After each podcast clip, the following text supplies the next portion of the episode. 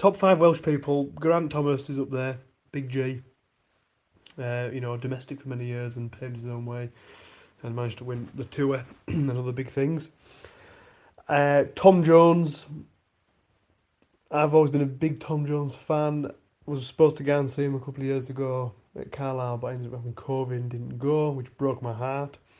Um, on a weekly, uh, daily basis, I will have a good Tom Jones singing session, which I am actually a very gifted singer, um, which might sound a bit big-headed of me, but I have been called the songbird of my generation. So the only thing that annoys me ever so slightly with my jingle for the podcast is that it sounds like I can't sing uh, because I recorded that when I had a cold and I was just talking, whereas I can sing. I'm actually a good singer. Um, I'll maybe record a song for you one week just to prove this. So Geraint Thomas, Tom Jones, uh, Tanni Grey-Thompson, another fantastic Welsh person, done a lot uh, for the uh, the country, a lot for disability sport, uh, a hero to, to many many people. Um, Gary House is included. Um, I don't know if he is actually Welsh, but he does live in Wales. He's just a delightful man and he's very funny. Um, spoke to him via Instagram, then uh, met him while he was running my round, the uh, Abraham's Tea Room round. Went and met up with him, and Hector, my dog, just harassed him for a couple of hours before I eventually left them. And then it's probably a toss up for my next one between Shirley Bassey, Gareth Bale, Ryan Giggs. Um, all for obvious reasons, really. Colin Jackson as well. He's a he's a good one. Gareth Thomas, you know, has a lot for for rugby. Um, one of the first rugby players to come out as as gay, which you know is a very bold move for in a masculine sport like that to come out. So a lot of admiration for a lot of Welsh people. Um, I don't know the official words for the Welsh anthem, national anthem, but I I can sing it. Um, I could maybe sing that for you now to prove that I can sing. I do apologise if I insult any Welsh people by singing this, but uh, my Welsh is quite limited to road signs, so I know dim parcio dros nos, Safle picnic, Commission Choegar, Araf. Uh, I think singing the whole Welsh national anthem on my own without knowing the language would be quite hard. Um, but this is uh, the, the words that I know. My hen laid a haddock on top of a tree, glad backs and centurions threw dogs in the sea. My guru asked Elvis and brandished Dan's flan, muddy bogs blocked up with sand. Nan, Nan, why don't you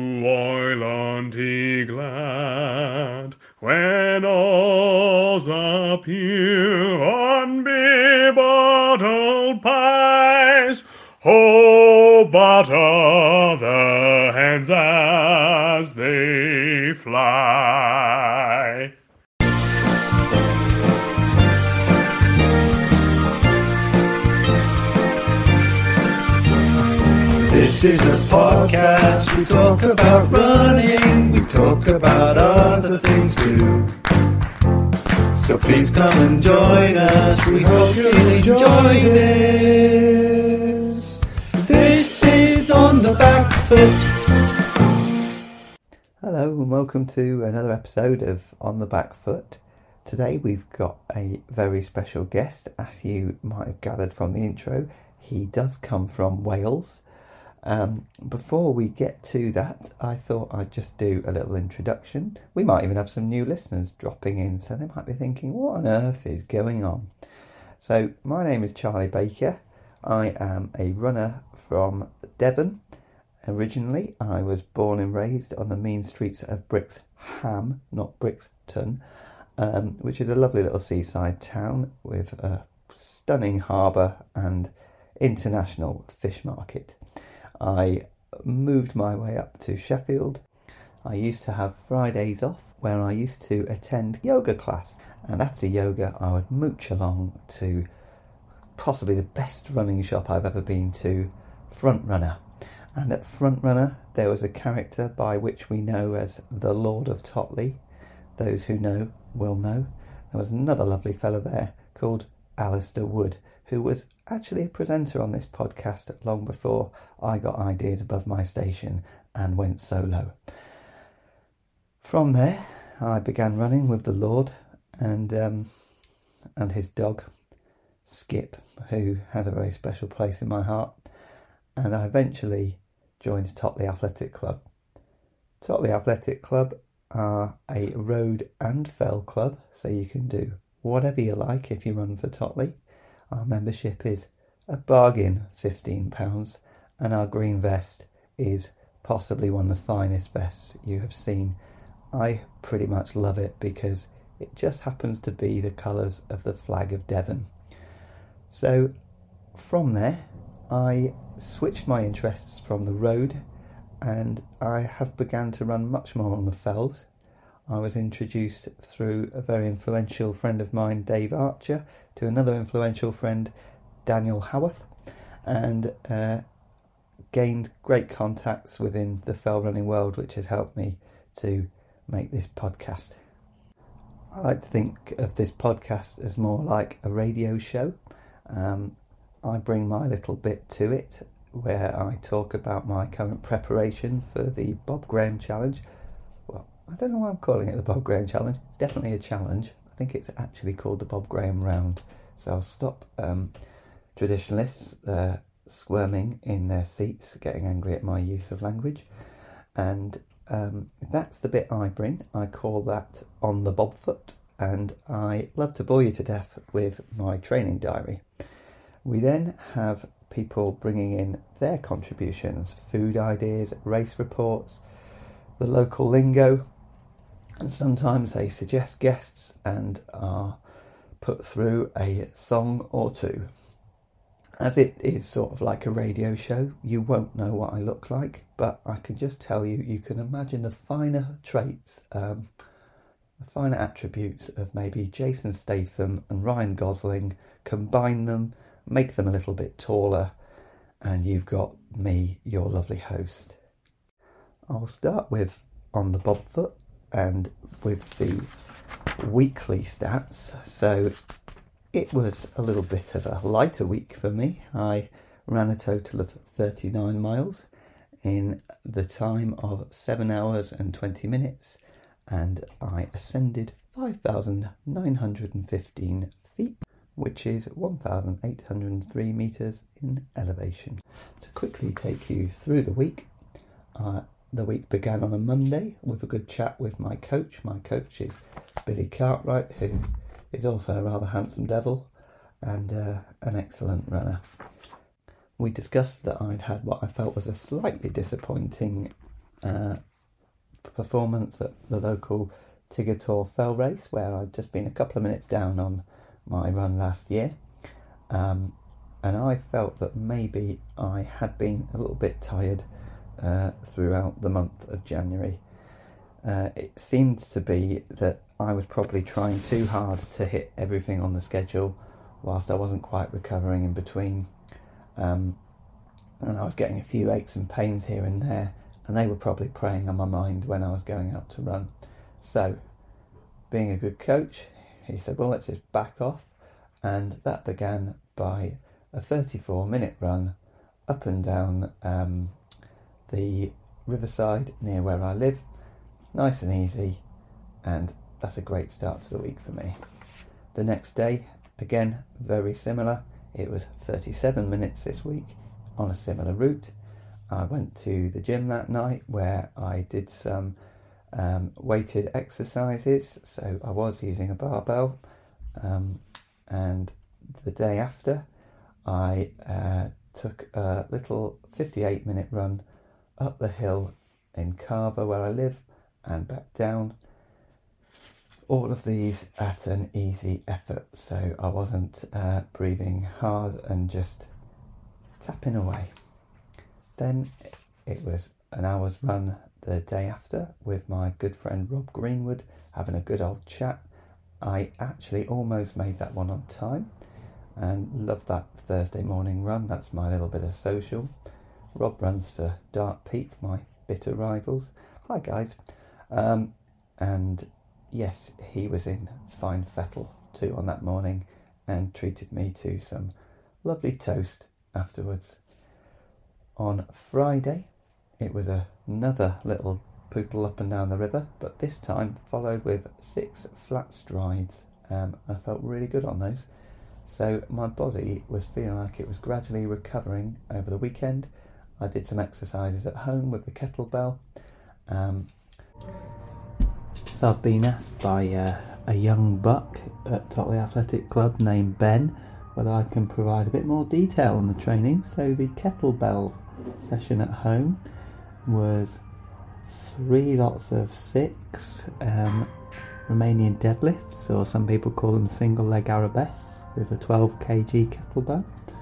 I was doing some incline dips, so my heel was raised as I did a single leg dip. I did three lots of five of them, and I also did three lots of eight kettlebell again calf raises with my heel lower than my toes, so eccentric. Uh, that all felt good. Uh, I went for a nice hike in the afternoon and to watch Jenny Stevens do her talk after completing the spine. She was very entertaining and also says she will put us together a little report for the on the back foot fans that she's acquired. So you can look forward to that in one of the fell running news coming up soon. The knee was still feeling good the next day, so this uh, recovery week seems to have worked nicely. I went to Chrome Hill and Parkhouse Hill over near Earl Sterndale. Lovely routes, very windy, almost getting blown off, um, but staying on the hills. And the same again on so that was an hour 55 I was out, and on Sunday I was out for just under two hours, heading up over Jacob's Ladder um, in Edale, through the Woolpacks, and back down into the village for a lovely roast beef sandwich with some stunning roast potatoes. So it was a grand week. Uh, as you can tell, the actual volume of the week was quite similar to last week, um, but the intensity was a lot less, which has freshened my legs and left me in a more positive way going into this week. Um, there's many ways that you can freshen yourself up, um, and yeah, dropping intensity is a good one. So I've been helped out this week by my coach, and my next guest on the podcast is a coach himself. It is Gary House. I uh, have been watching some of his funny videos on Instagram, and I thought he'd be the perfect person to come on on the back foot. I think he's got the right sort of sense of humour. Um, but actually, I also found him to be an incredibly kind and knowledgeable chap. Really enjoyed the chat that we had. Um, I enjoyed his interesting story about how he became a coach, a few of his opinions on things to do with running, and also he rounded it off with a lovely story about his experiences on the start line. Um, we begin the chat with Gary responding to my compliment over his lovely glasses and uh, just get on into it.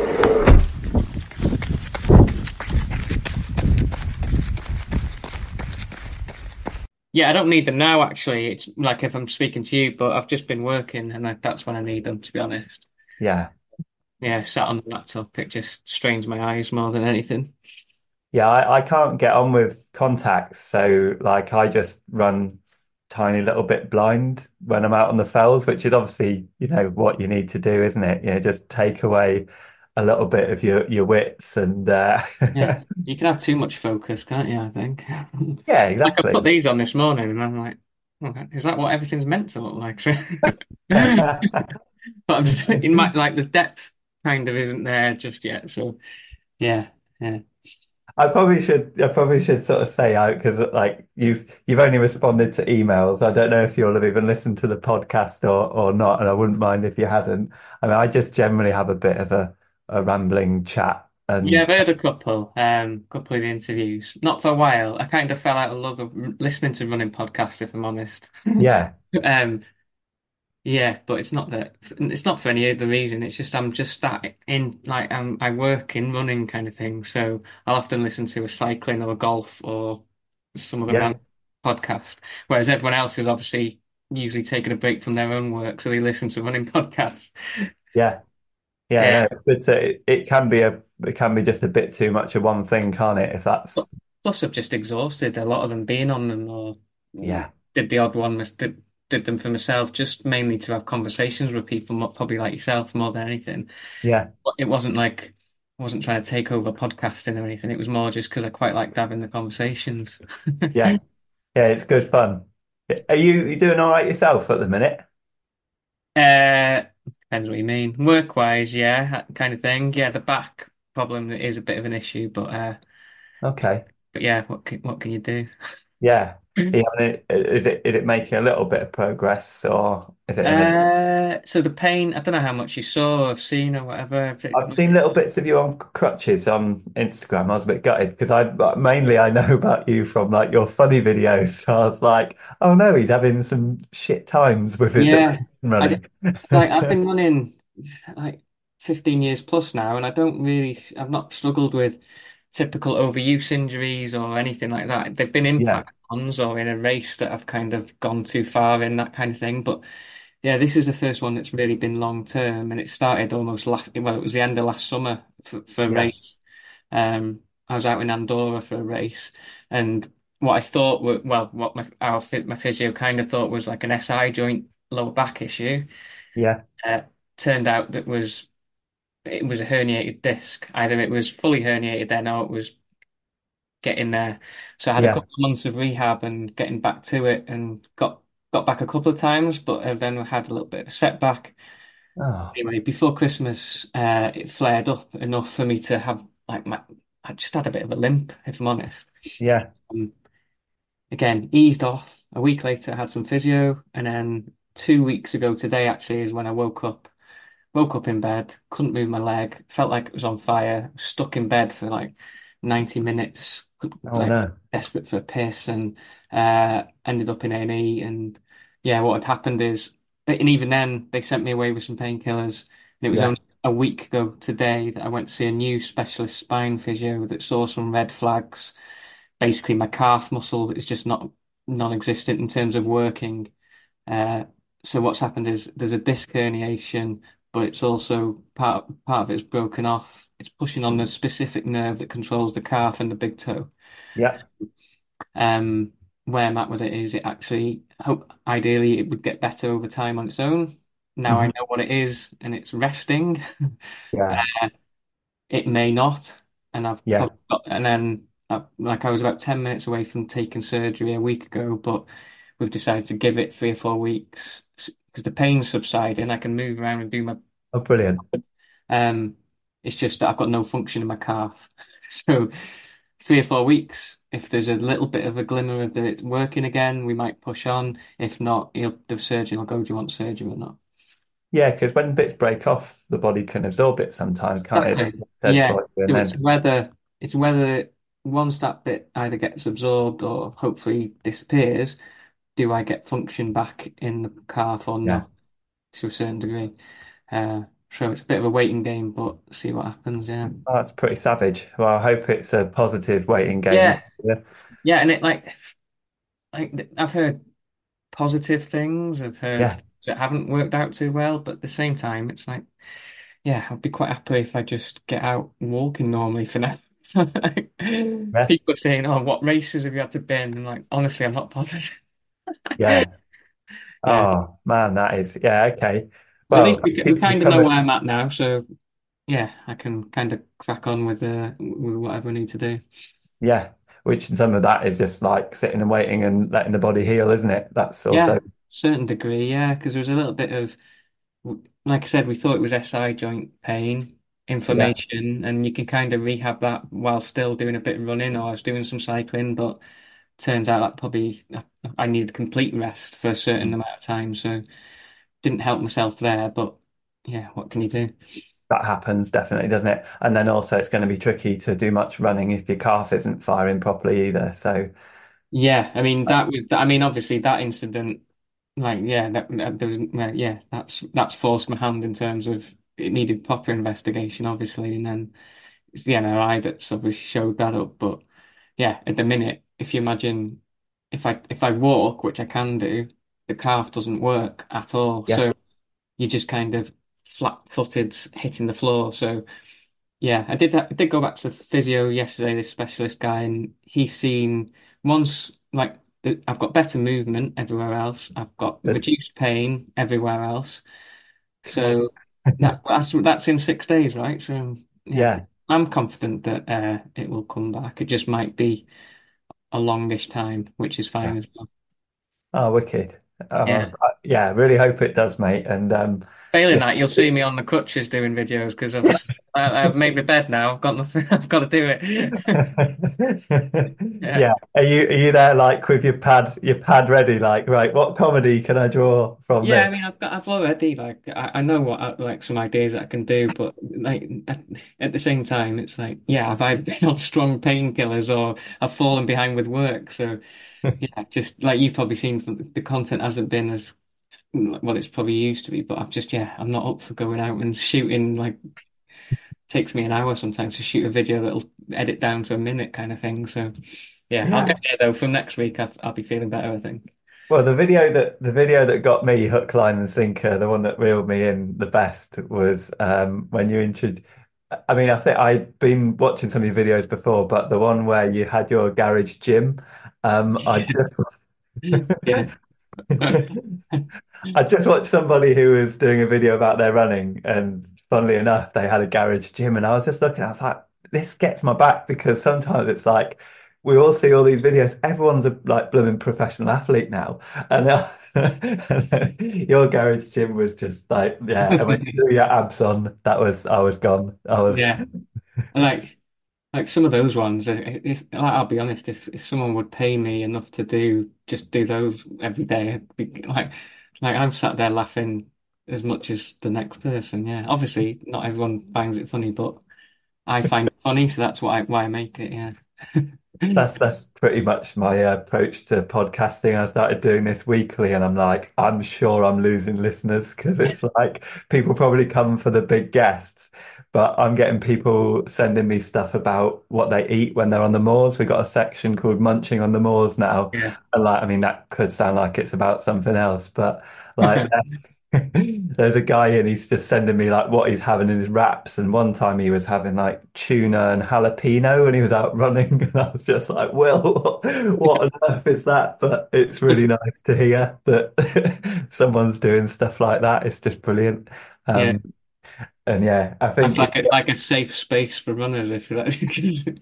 Yeah. yeah, I think you're right. He feels like he's not going to be sharing that with too many people. Yeah. And some of your running, like you say, you've been running a lot over the last 15 years. Is, am I right in associating you with the Dragon's Back? Is that something that you've um had a Yeah, good old run on? done that twice. Yeah. Yeah. Um, I've never had my best run at it. I'm not sure if anyone would say they had, but yeah. Uh, the first time was 2019. Yeah, hmm I kind of went into it just a bit naive, I guess, just not too organized, didn't really have a plan in terms of day to day. I was Yeah. just confident that I was I'm quite capable in the mountains and I'll get through it. And that was the case, but I kind of wish that I uh, probably raced it a little bit more, if that makes sense. Like I was the last person to leave the camp with like he's a good friend now, Galen Reynolds, who, who who won it that year and everything. It's like Yeah. I was leaving with him and I wasn't in his. I shouldn't have been. So there's the odd time where I almost I was like 30 minutes from missing a cutoff just because I left two hours late kind of thing. I was just dawdling around. So I'm not I'm not always the best organized in those things. But yeah, I just the second time was yeah, I, I entered about a month before, no, six weeks before the start of it, kind of thing. Um, I'm lucky it was supported supported with Montane, so yeah, I could enter late, and it was mainly because my friend Simon was running it, running it again, kind of thing. So, so yeah, Yeah. yeah, good, great, great experiences, and if anything, it's like opened up. I've helped people through it now as well, and that's it, that's always like quite interesting as well because it's either yeah I forget that people put like I count myself lucky I've been in the mountains so many years I don't have to worry for those two years leading up to people kind of put into it and and it's this big risk big big investment all that kind of stuff so Yeah. yeah it's it's almost quite it's more pressure me putting someone through it than than doing it myself yeah Whereabouts are you based then? Where I'm you? I'm in North Wales so Okay. I'm about 45 minutes from that day one, which is the they make all the great videos about kind of thing. That's all the good Yeah. footage. And then then yeah, then you've got four days of it looks like shit, if I'm honest. I think they put all the good stuff on day one so they can make nice YouTube videos and stuff. Yeah. They don't tell you about like the 20 mile sections of tarmac on day four and things like this. No, they definitely don't. It all sounds like you're constantly up running the mountains and sounds amazing. Yeah. And and then with your coaching, how long have you been coaching now, Gary? Uh, over 10 years in some form of another. So I started off, I, I don't know how far you want to go back, if I'm Yeah, honest. go for it. I mean, how did you get into coaching? What we we what were you doing before that? Uh, do you already know? Not really. No, I haven't done my research, Gary. Um, No, that's no, it's a good thing. It's just sometimes people try and set me up for that question. Oh, right. I've gone from living in North Wales, moved to Manchester, trying to make it as a hairdresser. Okay. I trying to make it. It was just I had a load of dead end jobs and moved to kind of th there because I met a guy that was starting out um some big salons and stuff. So Yeah. I was young, single, straight. It just made sense, right? Yeah, yeah. Um, and I did enjoy it for a period of time, but what was happening was, uh, because I'd moved to Manchester, didn't have no money, didn't have any friends. Uh, so I start, that's when I started running, essentially. Mhm. Couldn't have enough money to join the gym. And uh, yeah, just kind of, as most people in their early 20s that find running, started to become a bit obsessed with it, if I'm honest. Yeah. Uh, so yeah, I was reading all the books, buying all the magazines, going on weird websites as it was then, forums and stuff, and just learning about it. So my running was improving, hmm and I obviously had this other lifestyle of going out quite a lot, and Yeah. it and it and then I met a girl, a girl and now my wife kind of thing. So wasn't interested in going out as much, Yeah. and running became the thing. So I had an opportunity to just like like ditch the hairdressing thing, um, and put a little bit of money into personal training, which is what I hmm thought I'd do. Yeah. Yeah, because I, what I, what I liked is just, like the speaking to people, meeting people, like just the, the general kind of call it banter or whatever people Yeah. all day. Personal training, exactly the same as hairdressing, really. Just walking around with a towel, either either way. Yeah, like just a rolled up towel, counting reps as a personal trainer, even though they'll try and tell you otherwise. Um, it's not it's not rocket science. Uh, so, so I was quite good at that quite quickly because I could build relationships. Uh, Yeah. um, but obviously, as a like a nine stone runner, I would hmm attract runners, and Yeah. lads in the gym that were big and rugby lads, and it worked quite well. So if you want to get big and massive, go and see my mate Rob, He was a rugby player, and he would say, obviously, if there's someone wants to run their first marathon and want sessions, go to me. Yeah. So it wasn't like I wanted planned to be a running coach or anything. I was just working in the gym. Uh, moved my business from the gym outside, Yeah. outdoors, because again, as a runner and running in the hills, what I noticed is a lot of the people that were coming to me in the gym hated the gym. Yeah.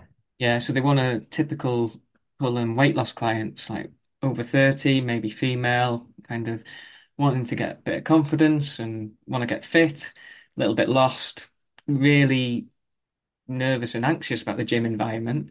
Uh, hmm either that or people running their first time marathon. It's like, what what can I do in the gym to help? Like you, you've you've seen them like pounding the treadmill in the gym, and in all honesty, they could be outside a lot of the times. Yeah, so Yeah. started this group, and it was aimed at beginners runners really.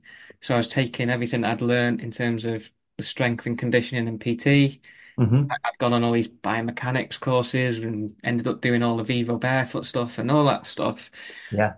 But rather than apply it to what I'd call like normal club runners, Yeah. So if I go into there and say you're doing it, not doing it wrong, but like let's work on some strength, let's work on some basics. It didn't really work as a business. Yeah, they just want to go to club sessions, which is great for most people. But what I was helping people with is more the, yeah, how do you go from zero to one kind of thing? Yeah, Yeah. like a lot of the people that would come to my sessions, I'd have to go and have a conversation with them in the car, in the car park, just to get them to join the group. So it was a running club.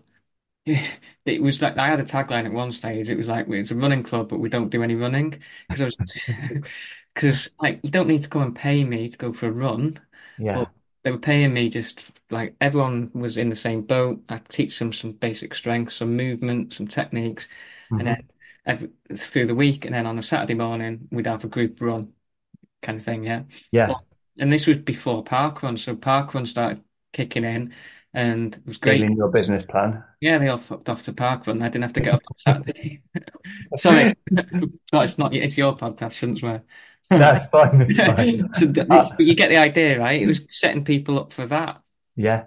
Um, what happened is like this group started to, they all became good friends, and the business went quite well enough. It was like an outdoor boot camp for runners, and they started entering trail races or marathons or then ultra marathons, and they were all growing, and then more beginners would come in. So we had about 80 members, um, like paying members year round, uh, and that was what I did basically.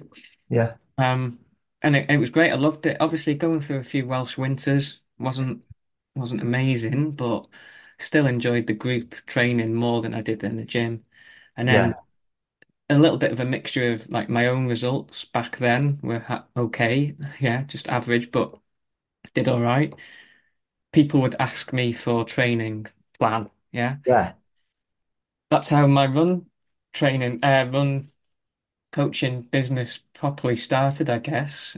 That's in terms of coaching people, I turned people down for the first couple of times.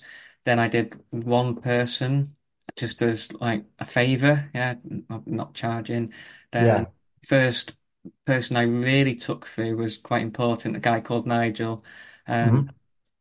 he was turning 50. He wanted to run 50 miles when he was 50. He was going from zero. He turned up to his first session with me, pants falling down, kind of thing. He spent 20, 30 years as a driving instructor. He, he doesn't mind me saying all this, yeah. Yeah. Completely unfit. And within within that first year, he did the Lakeland 50, yeah. So Yeah. so it was a little bit of we helped each other out, to be fair, because um, he was big into uh, he was changing his life around from off the back of you know that book, The Chimp Paradox. Yeah. Yeah. Done lots of work with Steve Peters, and he still does work with him now, kind of thing. He's he's deep into all that world, so his mindset and everything was he needs to do X, Y, and Z to get me to this 50 miles. Yeah. Um, and through my racing and through my experiences in running, I'd had different things that had happened, but I could explain them in like a physical sense, but he could Mhm. explain, he'd point things out. Well, he did that in that race because of X, Y, and Z, and it would be chimp paradox stuff. Yeah. Yeah. Like I've read that book and it doesn't compute with me very well because I've struggled with it too. I'm just a different way of thinking. Whereas if you Mm. speak to Nigel and it's completely tr transformed him, his life, his business, uh, that kind of thing. So I know it works. It just you need to be. It's a different way of learning to me. Yeah, I'm just do things to be honest, and then learn off the back of it. So it was interesting. He was my first person, like say my first kind of success. Yeah. By the time Nigel had done that, I had five people, and then five turned into ten, and then then it was like, oh, well, okay. Some people don't need as intense coaching as the traditional way of doing it, I thought. Yeah, you know, like checking in every day and checking Mm. in training because we're only running three or four times a week and I just want some support m- more than anything. Uh, so I kind of did my coaching a little bit different so I could just help a few more people. And I know Mm. there's obviously lots of coaches that will have 10, maybe up to 20 maximum people Yeah. and work with them quite intensely. Yeah, but I just found that if I want to help more people, maybe they just want support and stuff. The Mhm. training looks after itself. If given if they're only if they're only doing three sessions a week, Yeah. I don't need to be checking in them, in them every single day to see if they've done their run. What they might need to do, like, like um, more like a we have a group call where they catch up with each other, that kind of thing, right? Yeah, yeah. So anyway, that's how what ended up happening is I was online coaching more and doing the group sessions a little bit less because I thought this is going to work out lovely. It'll be like a 50-50 split. At about that time, um, the first lockdown kind of came in. So it kind of forced my hand from that. And we kept the group running as long as we could. Yeah, physically could in terms of rules. Yeah. Yeah. Still that point where you wake up one day, it's like I'm a I'm a self-employed running coach and no one's allowed outside the house. Yeah. Luckily, such a good group. Not one, if anything, my group started to grow, which was very strange because nobody dropped off in terms of the phys the physical group. Because what I started, I just jumped into doing Zoom sessions, Mm. doing mindset stuff. We did some meditation stuff. We hired a lady that I knew through yoga Pilates, doing Pilates once a week. I mean, you, you remember what it was like doing Yeah. crazy.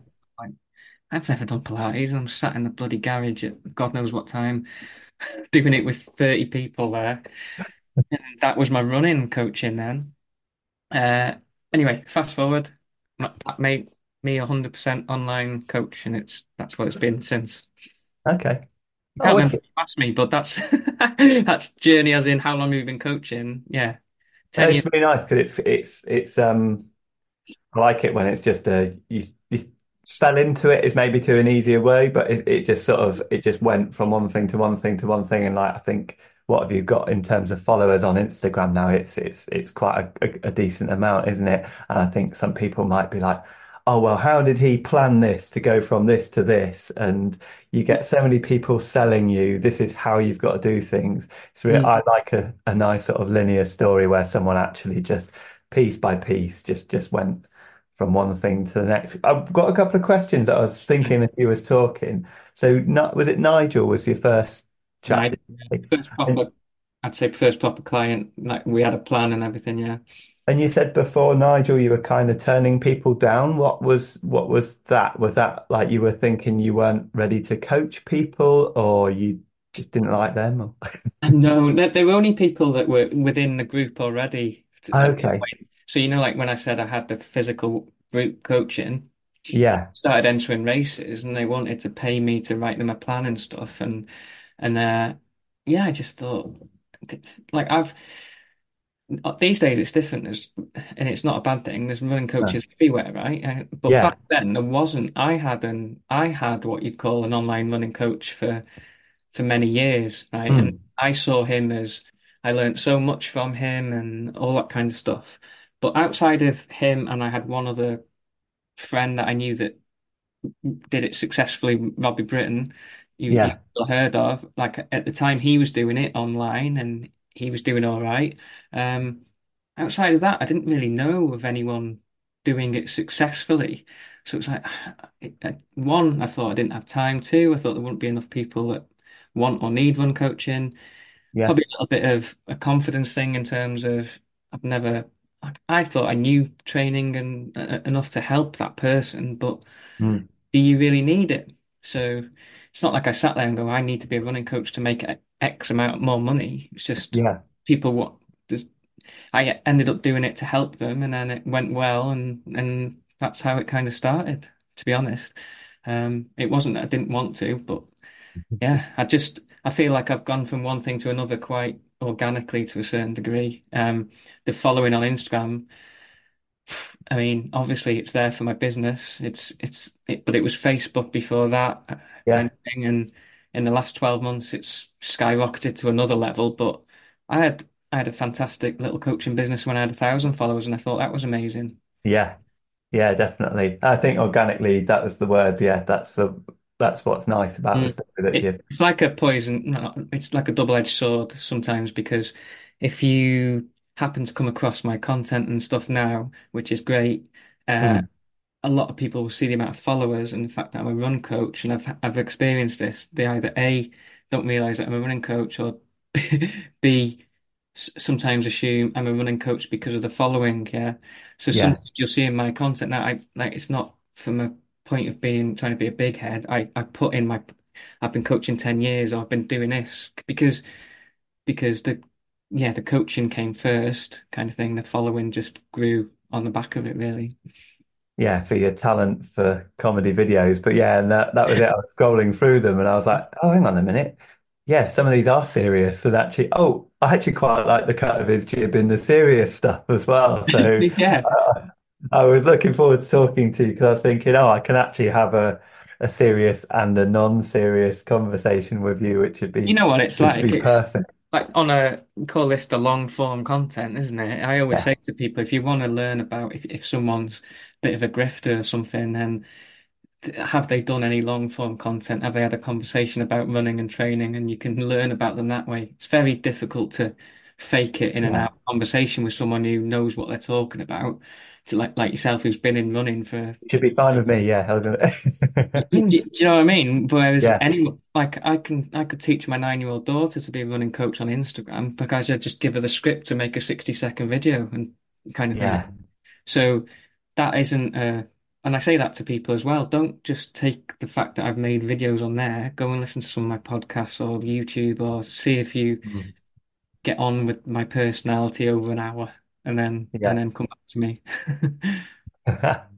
It saves, saves me doing those weird kind of one-to-one calls before they even start joining you anyway. So just yeah, definitely. discovery discovery calls where yeah yeah it's just a sales call. Do you get people now coming to you for coaching and then like you've given them a plan and you've given them, you know, like a serious uh, bit of, you know, advice and listened to them and done all the things that you'll do as a coach, and then they're like, Where's where's where's the banter? I've signed up for that. Signed up for you to rip the piss out of me. What, what's going on? Well, it's funny because behind the scene, I say behind the scenes, but when people come for the coaching, like we've got this private group where everyone's in, and uh, I do these group calls where everyone can just come in and, and chat and whatever, and and yeah, it's like that they some people stay because they quite openly say like, yeah, I stay because it's a good group or it's good banter and stuff like that, which Yeah, to me is even even better to a certain degree. There's I've got people that haven't ran for six months and not even injured, but they they get a lot out of it for whatever reason. Yeah. And so not saying that's everyone, but at the same time, yeah, if someone's yeah, I do take the piss out of people, but at the same time, um, I can show empathy and I'm kind of help people as well. Yeah. Yeah. yes. Both have got their place.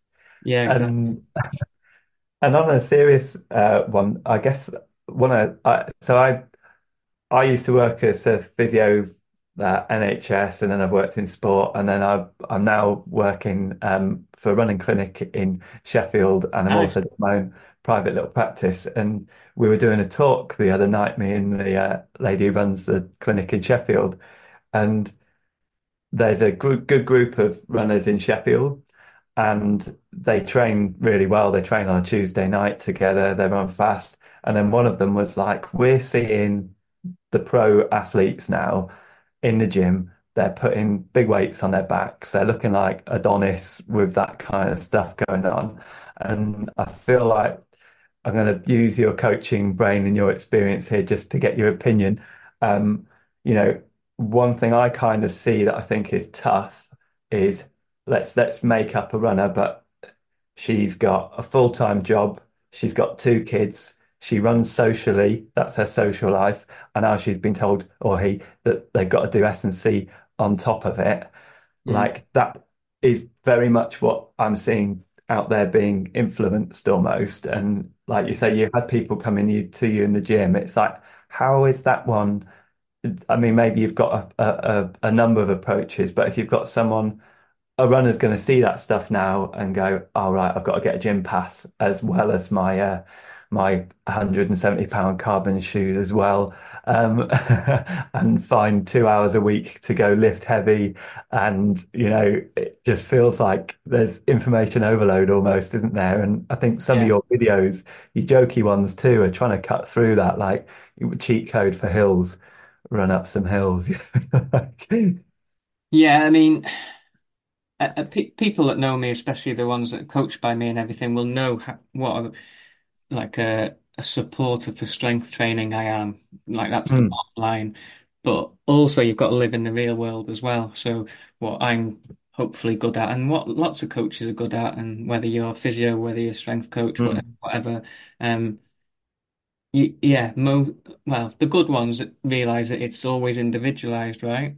Yeah. So sometimes there's a bit of, I think there's a bit of a miscommunication, and it's sometimes it's no one's fault. So if you're following, if you're following on social media a group of, let's say, early 20, not many, not kind of too much responsibility yeah. kind of thing, yeah, um, running very well, whether they're elite, sub-elite, sub-sub-elite, whatever people call them these Mm. days, yeah, but seem to be running full time where they might just have a job in the city or whatever. Yeah. Um, if you're following those people, but you're maybe uh like in the 30s or 40s and you've got Yeah. responsibilities and you haven't got the same kind of time or you've got different demands in terms of your body kind of thing, yeah. Like a it's just different. Yeah. So you Mm. can't put yourself under the same pressures. What doesn't change is like principles of strength training and all that kind of stuff. So Yeah. it, sometimes it's just finding the right information from the right person, the right coach or the right kind of person giving you the information will understand that yes, it, it ideally, like a, a physio of mine used to say, um, you have to be, let me get this right, fit to run rather than run to get fit. Yeah. Yeah. So, so yeah, if you, uh, so you've got to have, you've got to have that capacity in in your body to run what you want to run. hmm If it's three sessions a week and your body's not niggling away and you, you're absolutely fine for a certain amount of time, you probably don't need any strength training. Yeah. Yeah. But the other Yeah. side of things is people always try and sell it to people on the fact that it's injury prevent prevention. And you might know no, more than me on this, but Yeah. I come from the point of view if you're going to do strength training, it's more like a performance thing, right? Yeah. Performance gains, call it, than anything. Yeah. And that means as long as you're specific with it, like you don't have to go to a, you don't have to join a gym for a start. You don't have to, you can manipulate um, reps and sets and power and all that kind of stuff in, in a good way so that you can get the benefit at Mm. home 20 minutes a couple of times a week, right? If you Yeah. can't do that, if you really can't do that, then you just have to work within your own limitations. You know when you're not because Yeah. you'll pick up overuse stuff usually. Yeah.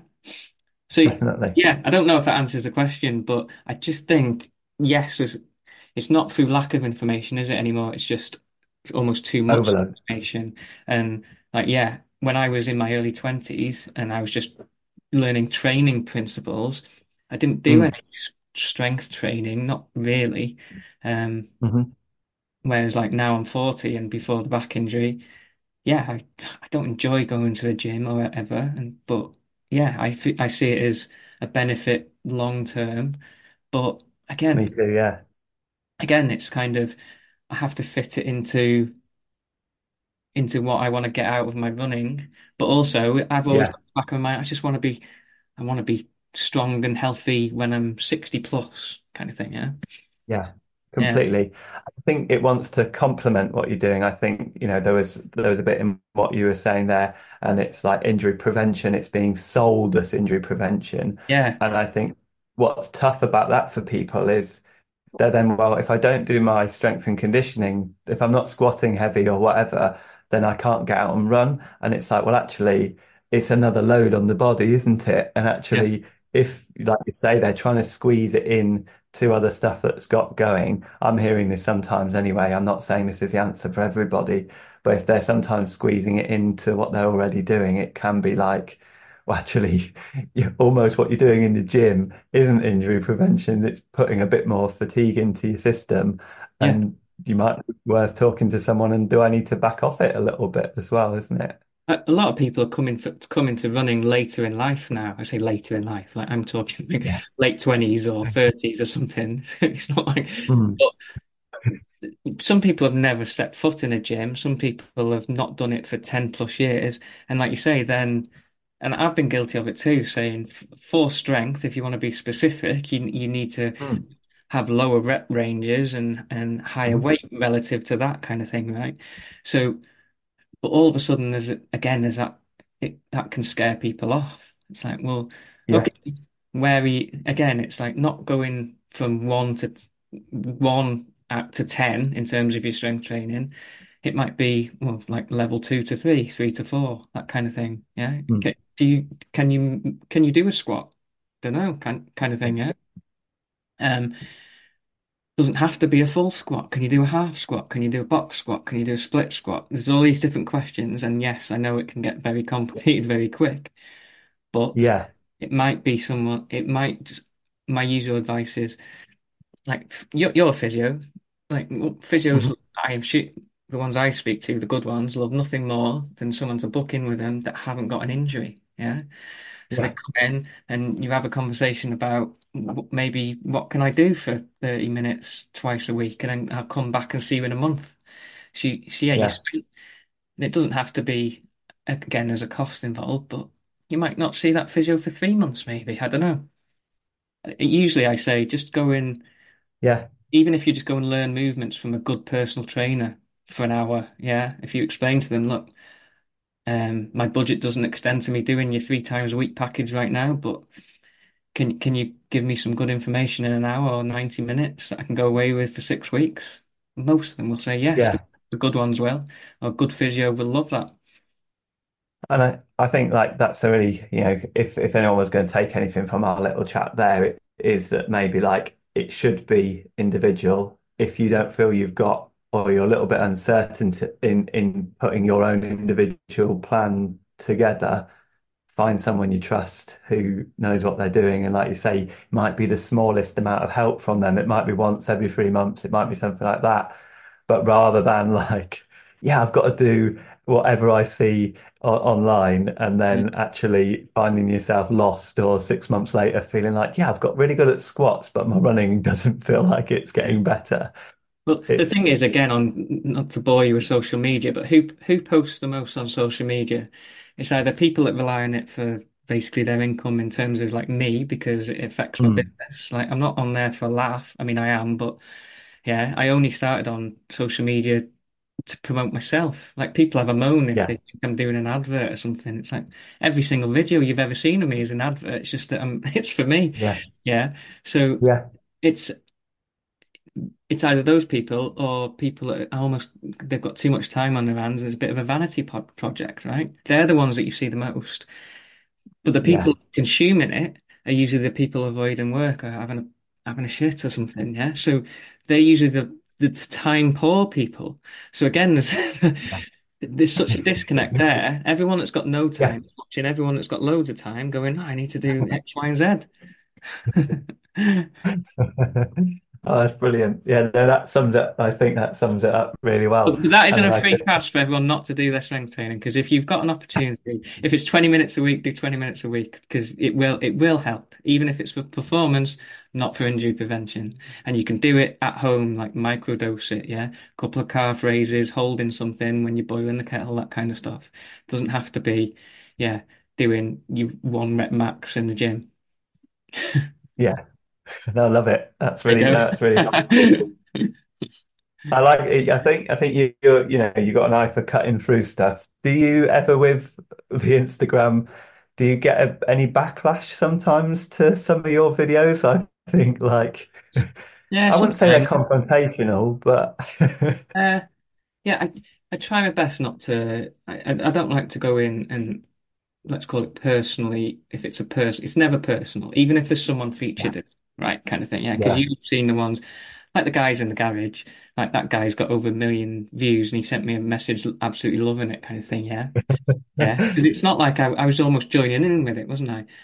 A couple of them don't like it sometimes, but I'm of the view of if you put yourself on Instagram to, and and it's a certain kind of video, then I'm not really, it's not not a personal thing. It's because I've seen that video probably 20 times, kind of thing. I, and if it's not offering too much value to someone, I'm maybe I'll take the mick, right? Yeah. So, but in terms of, yeah, it's never, if it's someone's opinion, then yeah, I'm, I just, I let it fly kind of thing. Yeah. I'm sure I, I'm not always right. There's, I've got views now that were different a couple of years ago kind of thing in terms of training, in terms of Yeah. di products and the way I coach and all that kind of stuff, right? So, yeah, if you see, sometimes you'll see me either taking the mick out of a concept or, yeah, s- s- products and things like this.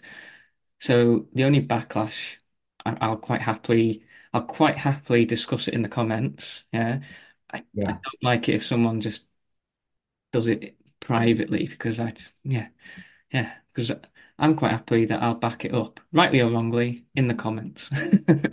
Yeah. Yeah. And it's and like I say, it, sometimes it may look personal. It's not. It's just running at the end of the day. I have this if I have this conversation with people that like I was at the running show the other week and I had the same question put to me, and I was just like, well, Mm. if we were all sat around here now having this conversa having the conversation that we had online about because because I might disagree that foam rolling is much use compared to Yeah. X, Y, and Z. Yeah, it wouldn't be mu- it wouldn't be an angry conversation. You don't have to get your back up about it. It's just running. So I'm not talking about politics or religion or s- or, or other stuff. It's just, Yeah. it's Yeah. running. Yeah, take my opinion. Don't take my opinion. Don't, I don't. I, yeah, enough people seem to enjoy it that I don't mind, to be honest. Yeah, no, I think I think you're right. And yeah, I occasionally do use a foam roller and quite enjoy it, but it's not something So where I'm going to go. yeah. So I don't, people get stuck on me to calling out foam rollers. It happens, it keeps following me around. But so it all started because, like, I will say it do doesn't do certain things that you might think it does. Yeah. Like, I'm not, Yeah. you're not lengthening muscles with it permanently, that kind of thing. Yeah. Or it's very, Yeah. like, you, you're not lengthening an IT band with it, that kind of thing. You might be Yeah. better spending 20 minutes doing some hip and glute bodyweight stuff. I don't know. Yeah. Yeah.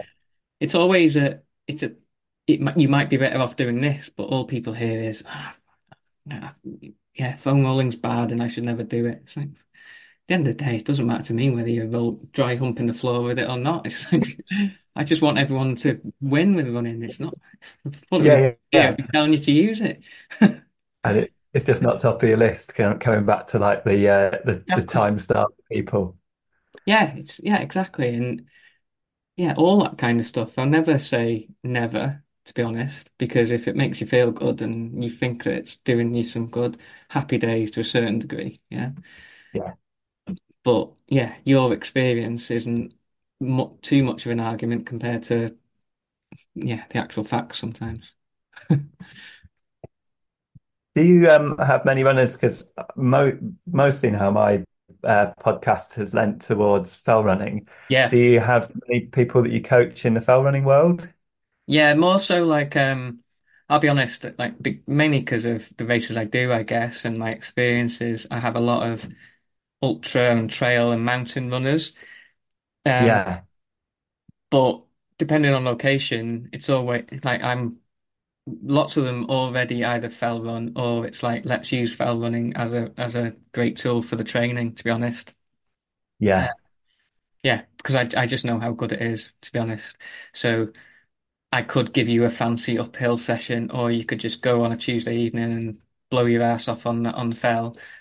I don't need to know what your heart rate was. I don't need to know all that. I know what it feels like to run like that for 40 minutes. Happy days, kind of thing, yeah. Yeah. Yeah. Uh, Wicked. And they're happy because they've got a social, they've got a, a fun event out of it. yeah, Yeah. Oh, yeah. And with if I lived in a location that had more prominent fell running, I'd have done it. I, I'd be doing it more myself, to be honest. So yeah, yeah. In terms of ultra running, I think it feels to me like the ultra running scene is is picking up a bit of pace in Great Britain, like growing a little and getting bigger, whereas it feels we're probably behind, say, the United States, where they seem to seem to love it. That might just be my like um kind of outsider looking in, but do you think it's definitely taking off in in Britain a bit more and I think it is. might, Um, it, I mean, it's obviously trail and ultras is growing. It is growing in terms of participation It has done for years. When I speak to like close friends that are race organizers and directors and have been for a long time, uh, obviously the last couple of years in terms of entries have probably been challenging, I'd say. Yeah.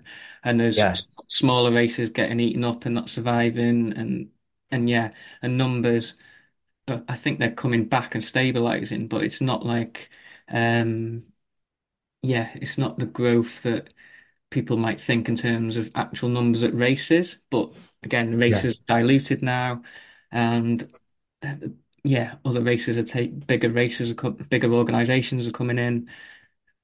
I think overall, lots of people are doing their own stuff, whether it be their own challenge. Like I've got lots of people now. This wasn't the case before lockdowns. Got lots of people that just want to, not necessarily an FKT, but they mm, want they've got their own challenge that they want to do, their, their own round or the rounds, all that kind of stuff. There's lots more people that want support just doing that because again, race entries, if it's trail and ultra versus fell running, is obviously yeah a different a different price bracket. yeah. Okay. Yeah. And I've got a friend who um, he's sort of walked the Southwest Coast Path with his kid, which was pretty cool because his kid was only seven when they started, and they've done it in stages, and it took them a couple of years. I was, I was going to Um, say, how long off school was you? managed to do it over weekends, which is really Yeah. impressive. Um, and like, do you think sometimes ultra running could be more accessible for someone like that rather than going straight to the, because he's not really a runner, he's more of a hiker. Do Mm. you think that actually sometimes for some people you can just make the jump from hiker to ultra runner almost? Because the pace is that little bit easier on you, isn't it? And I suppose like the hiking background for some people might make it a bit more of a natural Yeah. I mean, like, progression. yeah, depending on the race and the cut-offs, um, Yeah, that the cut-offs is the main thing. But a lot of them, like you say, especially once you get into, especially the mountains, like if let's take the extreme end, I guess, or the more extreme end, like the Dragon's Back, for example. Every year, I yeah, have people coming to me, and they'll either send me an email saying, I've signed up and I'm ready to go, or I'm thinking about it. What do you think? Would you be able to help? That kind of thing. And I always say this, if it's someone that could be a sub three hour marathon runner, um, but not that much experience in the hills, I'd much rather a someone who's been hiking around hills all their life, yeah, and never done any running. yeah, Probably got, I wouldn't say a better chance, but they've got a great chance. I'm not too worried because I can we can work on the running and the fitness side of things. That mountain craft is quite important. So even if it's just hiking on coastal paths, you've actually yeah, you've actually got a much you, well, it's maybe not better, but you've got a great you're you're usually usually self-aware. You're good at looking after yourself for long days. You're not too worried mm, about pace coming from a maybe a faster background to running slower. Um, a lot of your days out are spent on time and effort rather than pace and distance. All those kind of good things that add it up to a better starting point for an ultra runner, whether that be trail or mountain, compared to a, someone who's just been thrashing the roads and not for fault of their own, quite find the yeah, transition a bit hard sometimes. yeah. I can definitely see that. And I guess one thing, like, because you would have started from the sounds of things, you would have started with people doing more like 5Ks, 10Ks, and then you've transitioned as a coach. Am I right in thinking to coaching more ultra runners? Is that Yeah, well, I've always been the, like I don't, I've never, I've never coached anyone that wants to run a five or ten k. As in, I won't take money for that. Yeah, so it was only when people were starting to enter marathons and ultra marathons and trail marathons around in Wales and stuff that that I started writing plans for someone. Because up to that point, it's like you're running three, four times a week max. That that group yeah, were for 5K, 10K, even a half marathon, you don't need a coach. Yeah. As in, you don't no, need, you- you're much better off just maybe reading the book, picking some sessions. If it's not going to be what you're doing with me, and just go and do that. Yeah. Just be consistent. yeah, yeah, I, I, it never sat well with me charging for that. Whereas I think as soon yeah, as you get into the longer stuff, or it's the hills, there's so much more I can offer as a coach outside of the actual sessions that provide value, if that makes sense. Yeah. yeah. I'm not doing this as a big advert for you, but are you happy talking about what you would be offering in that? Because I find that quite interesting, actually. What you're, Hmm? because you said sometime in in the lockdown you were doing some kind of meditation stuff, and Yeah. is it mental preparation that you're doing with people as well as like the physical? And I guess kit is another big one, isn't it, in ultra? Oh, Christ. Yeah. I mean, I, yeah, I put it this way. So w when I started the business and everything, I moved it uh, to doing outside and everything. I had no money and I had about hundred pound left in my bank account, and I s- and I spent ninety seven pounds of that in a with a business mentor, right?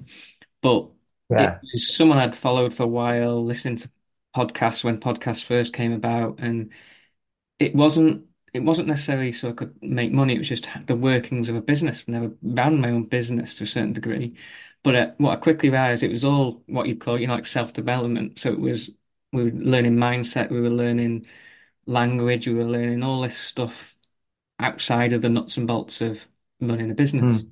So when it came to me running my own group of people, I kind of modeled it on what I'd done for years with him because we were in a group.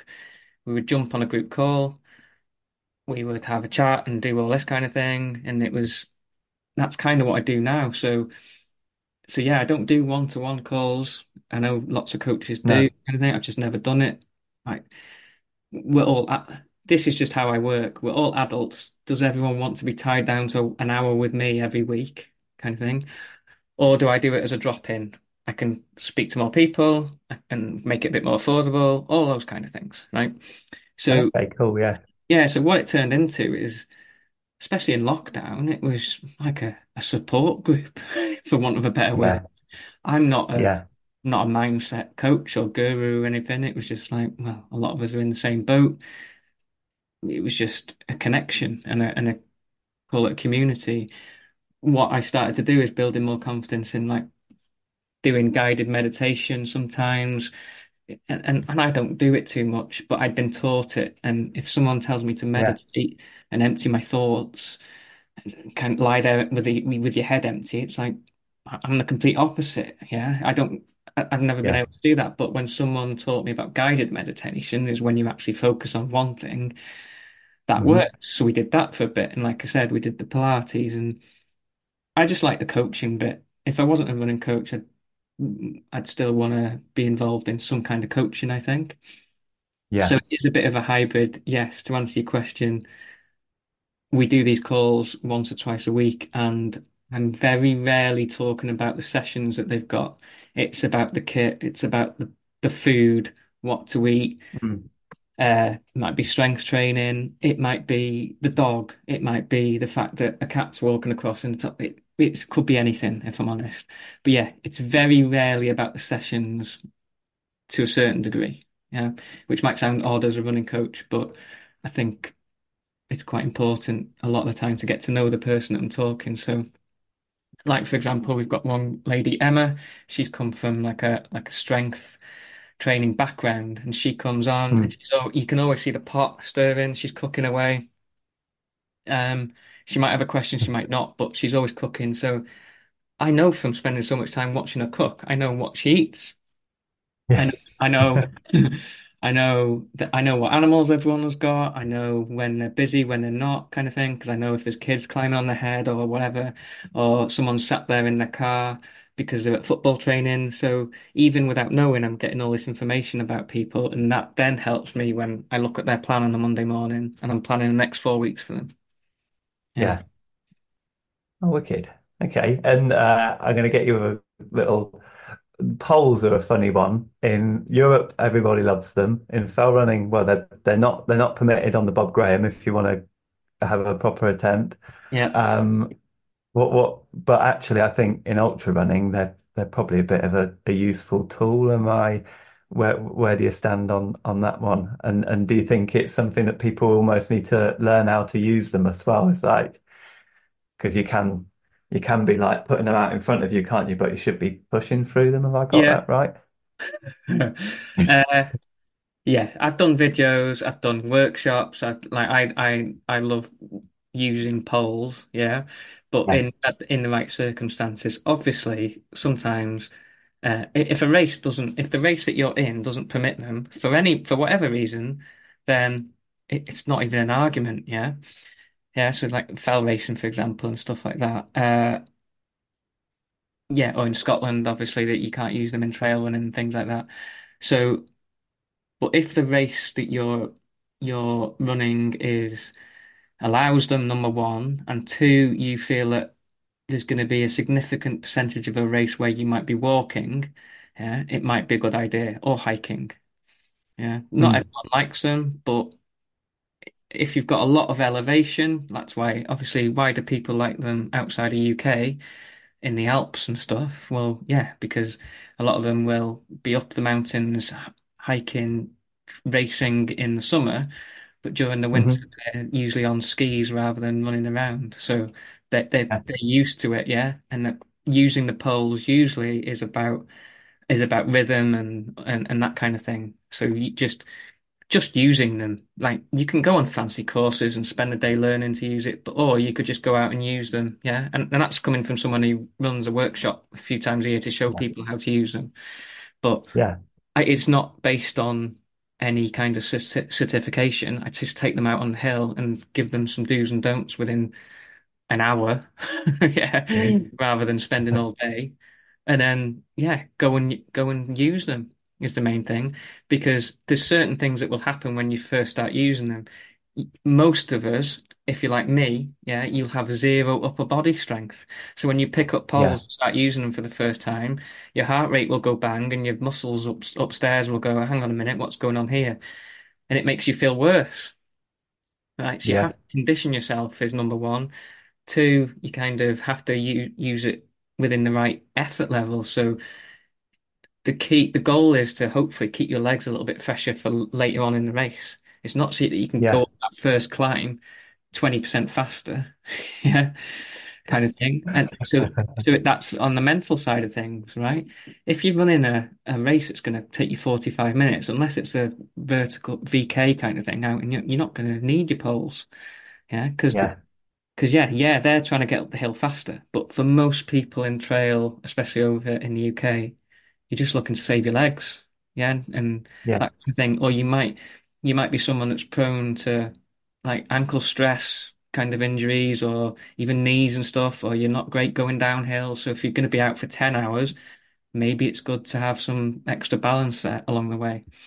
Um, but yeah, get a pair, borrow a pair. Don't spend, go, don't go and spend 200 quid on Lekis just because you've seen me or some someone else use them. I've been using them for 10 years nearly. Yeah. And go out, borrow a pair, get a pair of hiking poles, very affordable. Get out Yeah. hiking, see if you can get on with them, see if you find your own rhythm, see if you don't chuck them in a fucking bush on day one, and you put, should be okay. Yeah. The first time you go with a style and you're attached to Leki poles kind of thing because you spent your 200 quid and you realize, hang on a minute, I don't look like Francois D'Haene or whatever. It's it's an experience, yeah. So you just have to use them. Oh, that's great. Yeah, I, I'm, aware of time. I think like what what I'm also aware of is I feel like I've got a really funny guy on the podcast, Lo losing half your audience because don't use this, don't use that. no, no, no. I, I, I think like I, I've, I've found you um really interesting to listen to as a coach, and I've, I've thought you've, you've answered all my questions in a really thorough and, and good way. Mm, Um, so you know, that I've really enjoyed that side of it. For the sort of the sillier side of things, I mean, are there are there experiences that you've had in your own um, hill running and you know getting out there and doing daft things? Are there things that really stand out of the things you got yourself into, or just no, sort of what's a classic? no. Don't want to go there, or Yeah, like again, I, I again, I keep saying it. I I, I kind of count my blessings that social media wasn't really a thing when I got into running. Yeah, so I had to learn by reading the books and you know, having the subscription to Runner's World before realizing they're just rehashing the same shit every couple of months kind of thing. But that's how you yeah, learn to a certain degree, right? Or you go in the forums to try and find a, an ultramarathon race. I still remember sending off the the application form in like an envelope and stuff to enter a races, which sounds Yeah. makes me feel very old to a certain degree, but it wasn't that long ago. Um, No. And you know what race websites are sh- like. 50% of them are still shit, and and that's the UK. If you go into Europe, you need a d degree just to find the date of the bloody race. Yeah, When yeah. when when you when it comes to mistakes and everything, yeah, everything that you see that I'm probably giving advice on, people telling them they're doing something, may call it wrong. It's because I've probably done it, and that's a cliche, but like I've been the Yeah. person that like like the the, the I, I finished very well in a canal race once. It was the uh, hmm Liverpool to Leeds, 130 odd miles. Oh, Um, wicked. I finished second place under 24 hours. Yeah, I had I had Yeah. a great run, and I went into another canal race, the Grand Union Canal race, um, the, the following year, full of confidence to have a good run. It's not like I had grand aspirations or anything, Yeah. But in the in the weeks, uh, my training's always was at that point pretty solid because I was run commuting and just keeping it quite basic. Mm. For whatever reason, I'd read I'd read a book or an article or something about how essentially if I'm an ultra runner, I don't need carbohydrate and I just need fats and things like this. I entered that 145 mile race, stood on the start line just with nuts and seeds in my pocket. Yeah. So I, I got to mile Your 50 nervous laugh says it all. about, yeah, got to mile 45 to 50 running well in the top five or something. Yeah, and all of a sudden it was like someone had took the batteries out of me. Um, I went. I remember, you know, like at the at the uh on the canals, you sometimes have little like a tuck shop, I guess, in in the wall of a of a Yeah. canal kind of lock. I bought a can. I bought a can of Coke, two Mars bars, and something else I can't remember.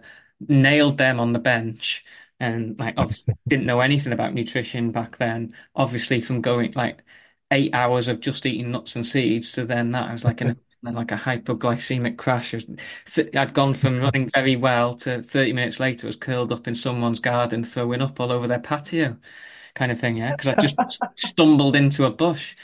And that was my race over, and that was me, right, okay, so right, let's not explore keto running more than that kind of thing, yeah. So I, again, that not social media, but that was my version of seeing a post online and taking that information and going, hmm, that's a good idea. Yeah. Mm. Um, there's been lots of instances to a certain degree like that. Like, yeah, I've I've started races I had no right to, uh, kind of thing, t- in terms of maybe injury or illness specifically. Yeah. Yeah, no, just all sorts, to be honest. My, my first my first ultra marathon was the London to Brighton, which doesn't run anymore, but it's one of the it was one of the oldest established ones, right? Most people Yeah. over the age of 30 might remember it. And um yeah, so being from North Wales, small town, like went down, not expecting to, too much kind of thing. It was dark when it started. I think I'd been to London once before that, but we got there the night before. It was dark, checked into the hotel, left my girlfriend, Charlotte, who's now my wife, went to the start at like half four, five, something daft like that. Obviously, hmm I'd had a coffee and didn't go to the toilet. So I get to the start line of this race. You obviously need a shit, right?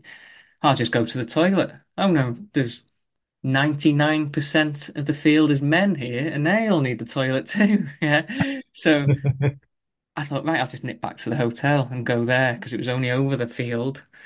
Ran Yeah. back, ran back to the hotel, did what I need to do. Now I've got about 10 minutes to the start line. Run back over. I need the toilet hmm again. So I think, right, okay, I'm just gonna do, I'll just do it here. It's pitch black. Like I forget that I'm in London. I don't know what park it was, but it wasn't. It was probably one of the nice parks. I don't know. And I missed the start. Not only that, then the 150 odd people off the start had to run across that field for the first kilometre. So imagine like a hundred. My first ultramarathon, my first start was me squatting, having a shit in the field with a hundred head torches piling towards me. Me having to pull up my shit. And there's no GPX then, so it wasn't I just joined the joined the mid back of the queue, desperately pulling my shorts up, and and that was it. We were off. It was everything was uphill from that point. Trust me. Everyone says everything's downhill. That everything was uphill from that point. it's a beautiful image. I, I think, yeah, I think what what what what's good about like you know you, you don't have to be the perfect athlete to be the best coach, and I think what's good about thanks very much. no, yeah, if, if you fucked it up though, you don't want and you don't want other people to go go through the same experiences, don't you? So you're you're there. Oh, I don't know. I, I quite enjoy it when people say they've had similar ones to that because. yeah. Well, I very much enjoyed the story. if we got you onto the start line of a fell running race, yeah. um, but we've, we've pumped fell running up a little bit now, and we've actually got walkout music for the big hitters and uh, Gary House is called out on the PA. Is there a is there a tune that you're walking down to, like WWF style? Uh, is there anything that you'd come out to put fear into yeah, your well, competitors? Like I'm, your, your I'm a massive I'm a massive Oasis fan. I have been. I used to go to all the gigs and all that bit. Like, yeah, done both Knebworths, all that kind of stuff. So, so yeah, I always I always just pick one of them. I'd probably pick Champagne Supernova. Yeah, yeah, lovely. Yeah. Um, and the other one I like to ask people, and you don't have to have a fell running legend, so it could be just a running legend. But if, if there is anyone in fell running who particularly takes your fancy, you're allowed to take them out for dinner. Um, and also I'd like to know what you have to eat. There you go. Hey? Jacob Tonkin. There you go. Brilliant. He does a little feature on my podcast now where he uh, teaches us how to speak Cumbrian. So, Does he? Well, um, not him then. Not if he's already getting airtime. I'll pick someone else. no, I really Unless, yeah. He's a good lad. I mean, if there's anything you want to learn how to say in Cumbrian, I'll uh, put it towards him before the next episode. But if not, then um, yeah, he's been teaching us Lord of the Rings quotes in Cumbrian. That's his latest uh, little thing. yeah, yeah. No, I can't think of anything. Yeah, to, what, that I need him to need him to uh, Tell me, yeah. If you do, you can you can obviously message me. And what would you guys be having for for food? What's your best uh, post run or pre run meal? Uh, he has to be a bit careful with his food, doesn't he? I think. But uh, I look. Of... I don't know how much he shares, but yeah, pizza for me. Pizza, love it. It's pizza, a classic. Um, mainly because I, I enjoy racing in other countries and everything. You can always get pizza, can't you? So I, I love pizza. Uh, pizza before and pizza after actually, but sometimes sometimes burger and chips. So yeah, but can't go wrong with pizza, mate. Solid, love it. well, yeah, I think if if I can get subscription to that garage gym of yours, as uh, getting part of getting on, on your podcast, yeah, that'd be my bet. Um, but no, I've I've really enjoyed chatting with you, Gary. It's it's been really good, and um, I, I hope you've got something out of it yourself. Um, if you've not, then yeah, I can uh, bill you for the time. Yeah, um, just the PTSD from shitting in that uh, London park that you brought up from that. bringing that one back. and I, I, really hope things get better with your back and um and and you get back to running all right. At least you know, first of all, it'd be nice that your calf's feeling a bit more normal and and that all goes well for you because uh, that sounds a tough one and, and I appreciate you coming on chatting about running when you're not running because that's uh, also not the most fun sometimes, is it? No, anytime, mate. Honest, yeah. Thanks for that. No worries, mate. I really enjoyed it.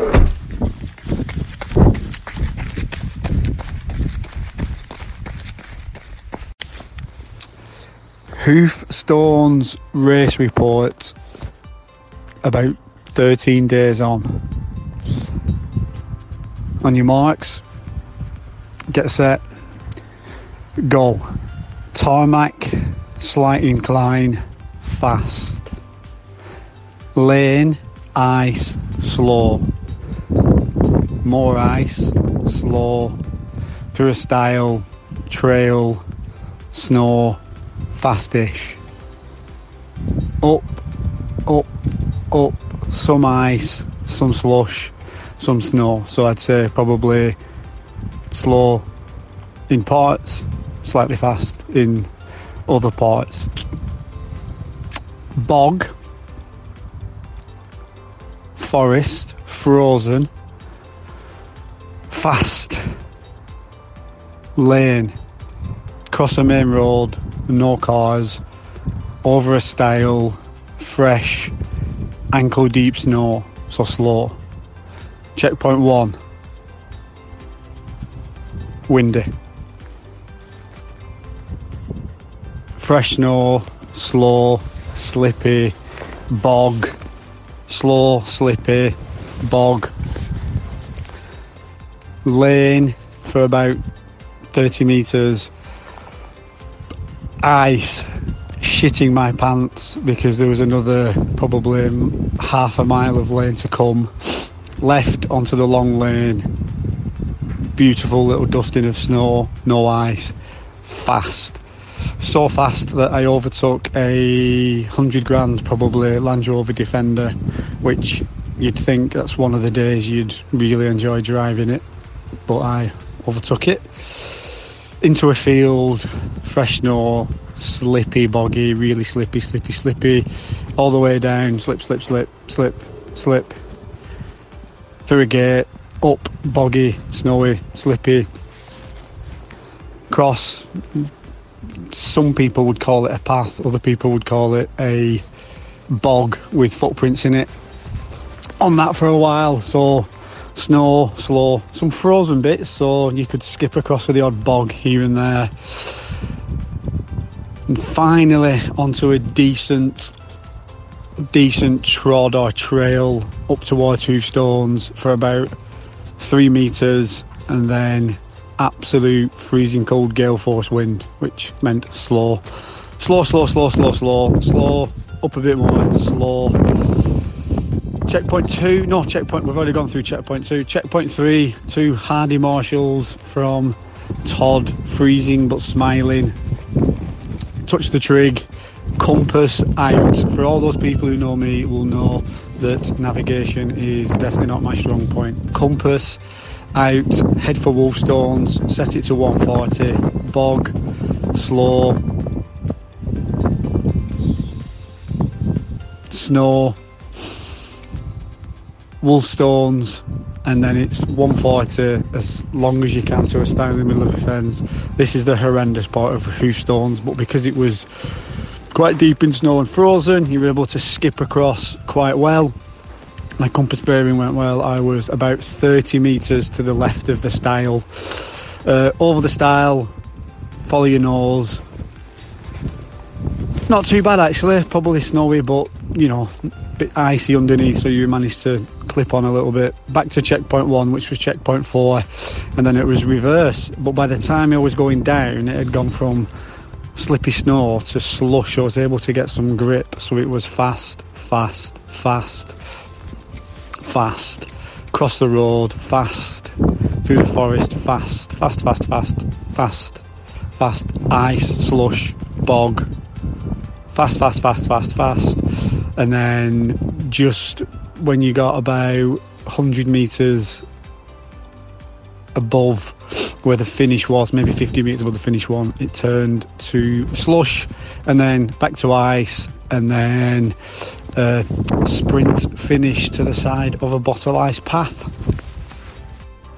Well, that might be the best or the worst race report I've heard. Thank you, Donny Clark. I really enjoyed that.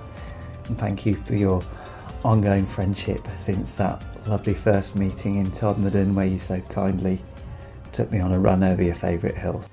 It's been special, like your poetry. Chicken, ham, ketchup and mayo. I've packed my lunchbox. What's in yours? Tell me what you like. I don't like when you're munching on the moors.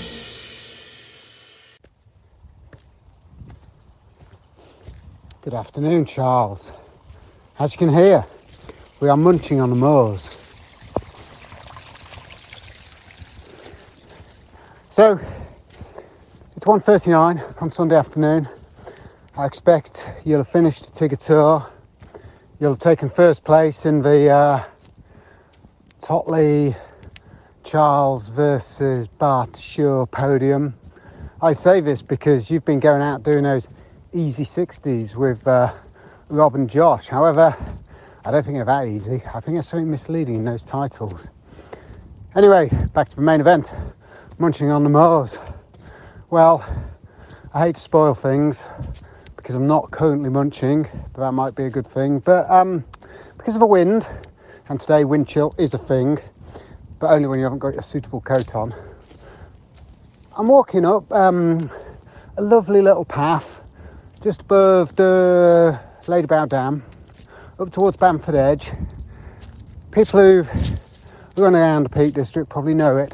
It's a beautiful um, path rising through, I would say ancient woodland, but um, from what I know from Countryfile, I think they're not ancient because they're oak trees and they're only about, I don't know, two foot wide, which means they're quite young, um, I believe.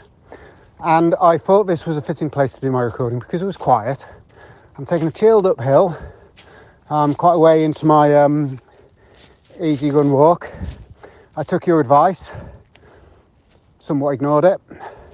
So I've racked up 40k so far. I reckon it's at least 10 miles home. Um, probably accumulated more mileage today than I've done all year, but I think I'm back on track. So, yes, not wanting to get diverted, back to munching on the Moors. Well, today was a long day, so I've brought out a full complement of stuff. Homemade flapjack, I have an update on that. Um, sandwiches, I've had one so far. I was getting into a bit of a head spin on my run and walk, and um, the again simple cheese and ham sandwich with mayonnaise rather than butter. We're getting a little butter in the Boothman household and it was a bit firm, so mayo wins most of the time. Um, update on uh, Aldi bread. No, they do continue to sell a malted bloomer. However, yesterday I went to large supermarket brand and bought their granary loaf. Now, I would like to um, forewarn listeners that I think the granary loaf has a tendency to go stale a bit faster than um, whole regular wholemeal. I guess there's more air channels, a bit like Swiss cheese.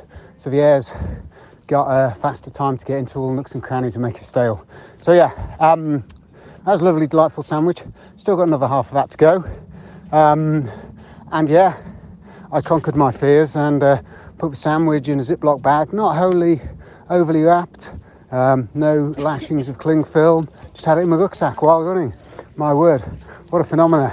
Just walking past a bunch of people. Probably think I'm a bit weird, but there we go.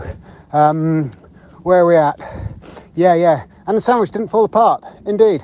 So structural integrity is not such a big thing as I had always feared.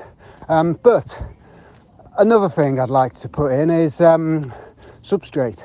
A beautiful word for food. Apparently, it has nutritional connotations, but I like to think of it as like the concrete mix that you're putting in to keep you going. And um, I fear it's a substrate that is killing off my um, flapjack experience. So, after last week's debacle, I changed uh, ingredients, quantities. So, I did 250 grams of oats with the aim of being 300 grams of substrate with 150 grams of sugar and butter. So basically the same proportions as the recommended recipe.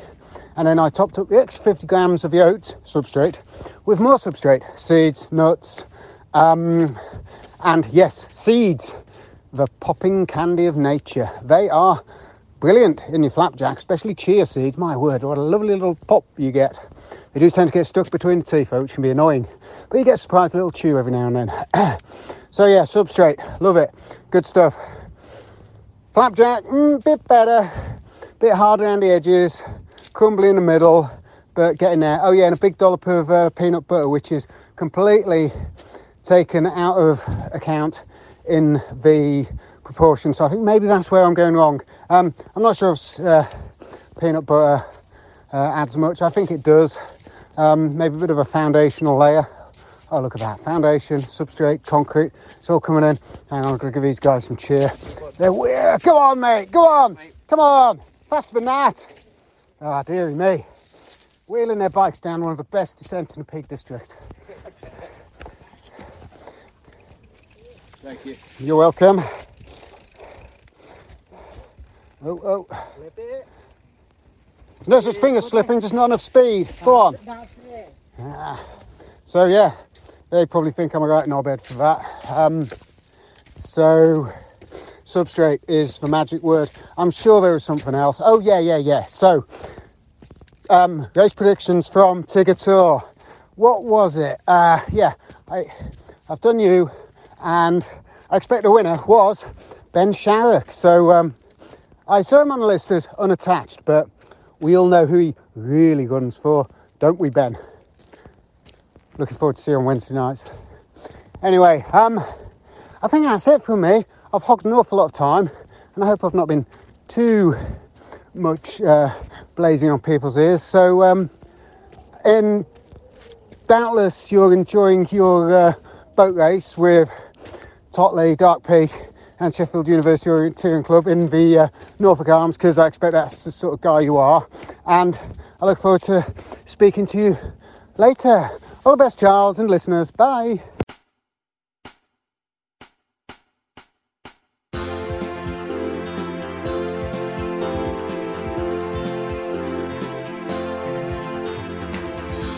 Everyone's talking at us. I cannot hear a word they're saying. Only echoes of my mind.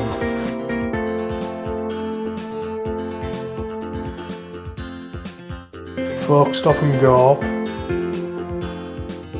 I cannot see mush. Only shadows of their eyes.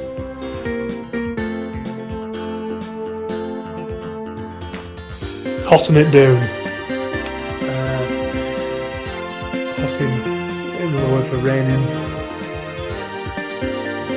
Going, Charles? It's going out yonder to find myself a very loud duking spot.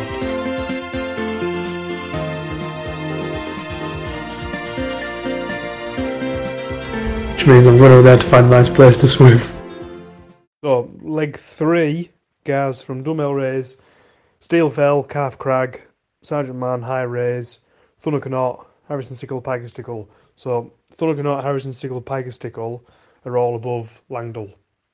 Langdale, Langdale. Dull instead of Dale. Um, you'd work your way then over and round, uh, and then you finish off that leg with going over the scar the the Scorfells, as I would say. Um, so I'd say Scorfell Pike and Scorfell. Some people say Scarfell. Um, it is not Scaffle. And Scorfell Pike and Scorfell are two separate mountains. So Scorfell Pike is the highest one in the country. Scorfell is second highest, and they're divided by Broadstand, Lord's Rake, or Fox's Tarn. So I always put W into it because I'm pretty much taking the W I don't say in Keswick and I put it into Scorfell. And then you drop down to Wasdale, which I say Wasdale. Some people say Wasdale. Um, you know, uh, people who are wrong would say might say Wasdale, which yeah is like a different place anyway. So add the W in my mind to Scorfell, or you can say Scarfell, but not Scaffle. And if you say you're going up, if someone says to me they're going up Scorfell, I expect them to be going up Scorfell and not Scorfell Pike, because they're two separate mountains. So you drop down to Wasdale, come out up Yewbarrow, which is a bugger, work your way up to Steeple Pillar, um, Kirkfell, Great Gable, Green Gable, Brandreth, Grey Knots, Honister, they're all pretty much the same. Honister's the pass coming out of Borridle, which would say Borridle and not Borridale. And then you work your way up Dale Head, up onto Hinescarth, which I'd say it like that, not Hinscarth or Hinscrath, as I've heard some people say. And then on to Robinson, and then that drops you down to Newlands. Um, you come Little Town through Portinscale. Uh, Portinscale is very close to a, a little town called Braithwaite, which we don't really say Thwaite, we just say, say Th. So it's not really like Braithwaite, you'd say Braithwaite. Braithwaite, Braithwaite. and then you come back to Keswick. Keswick, not Keswick.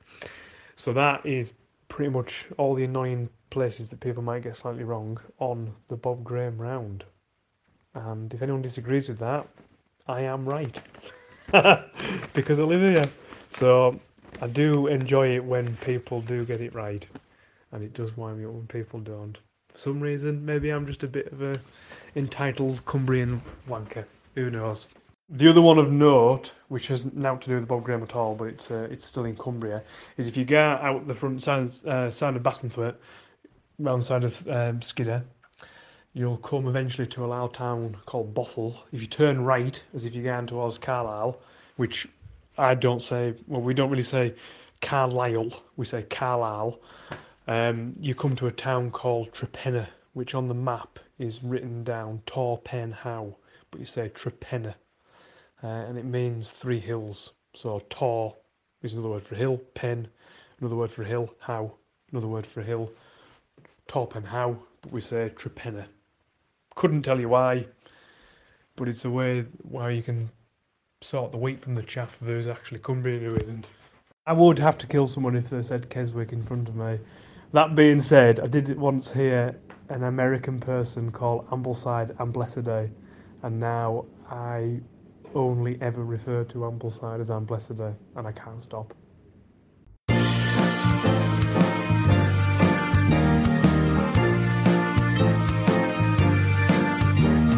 That was a podcast. We talked about running. We talked about other things too. Thank you for joining. We hope you enjoyed it. That was on the back foot.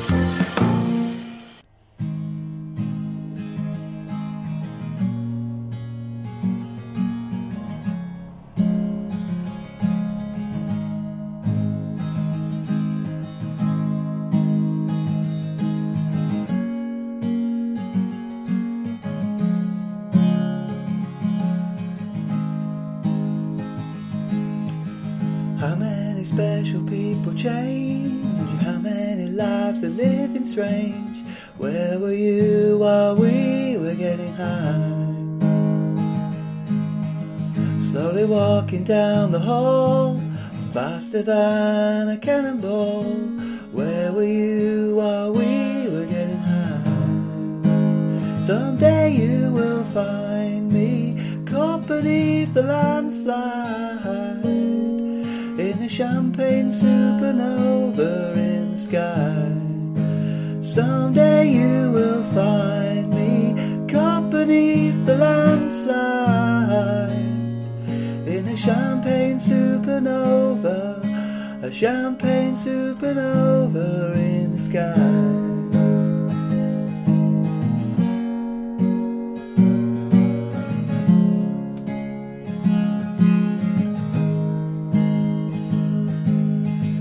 Wake up the dawn and ask her why. A dreamer dreams he'll never die. Wipe that tear away now from your eye.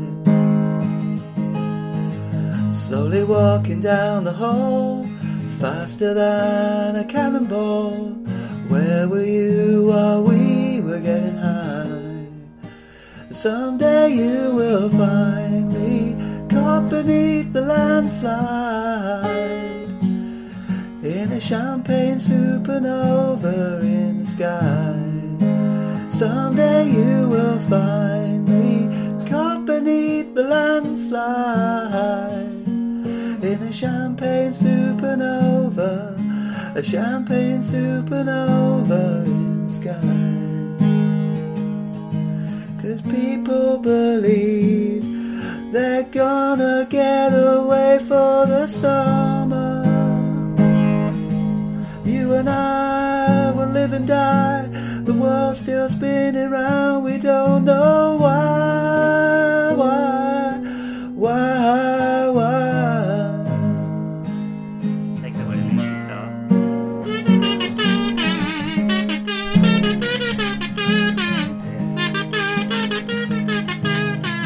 How many special people change? How many lives are living strange. Where were you while we were getting high? Slowly walking down the hall, faster than a cannonball. Where were you while we were getting high? Someday you will find me caught beneath the landslide in a champagne supernova in the sky. Someday you will find me caught beneath the landslide in a champagne supernova, a champagne supernova in the sky.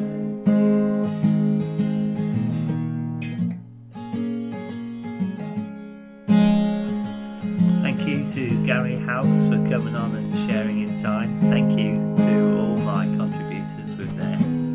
excellent Oh dear. And um, thank you for continuing to listen to On the Back Foot. It's always a pleasure to have you along. Cause people believe they're gonna get away for the summer. You and I will live and die. The world's still spinning round. We don't know? Why?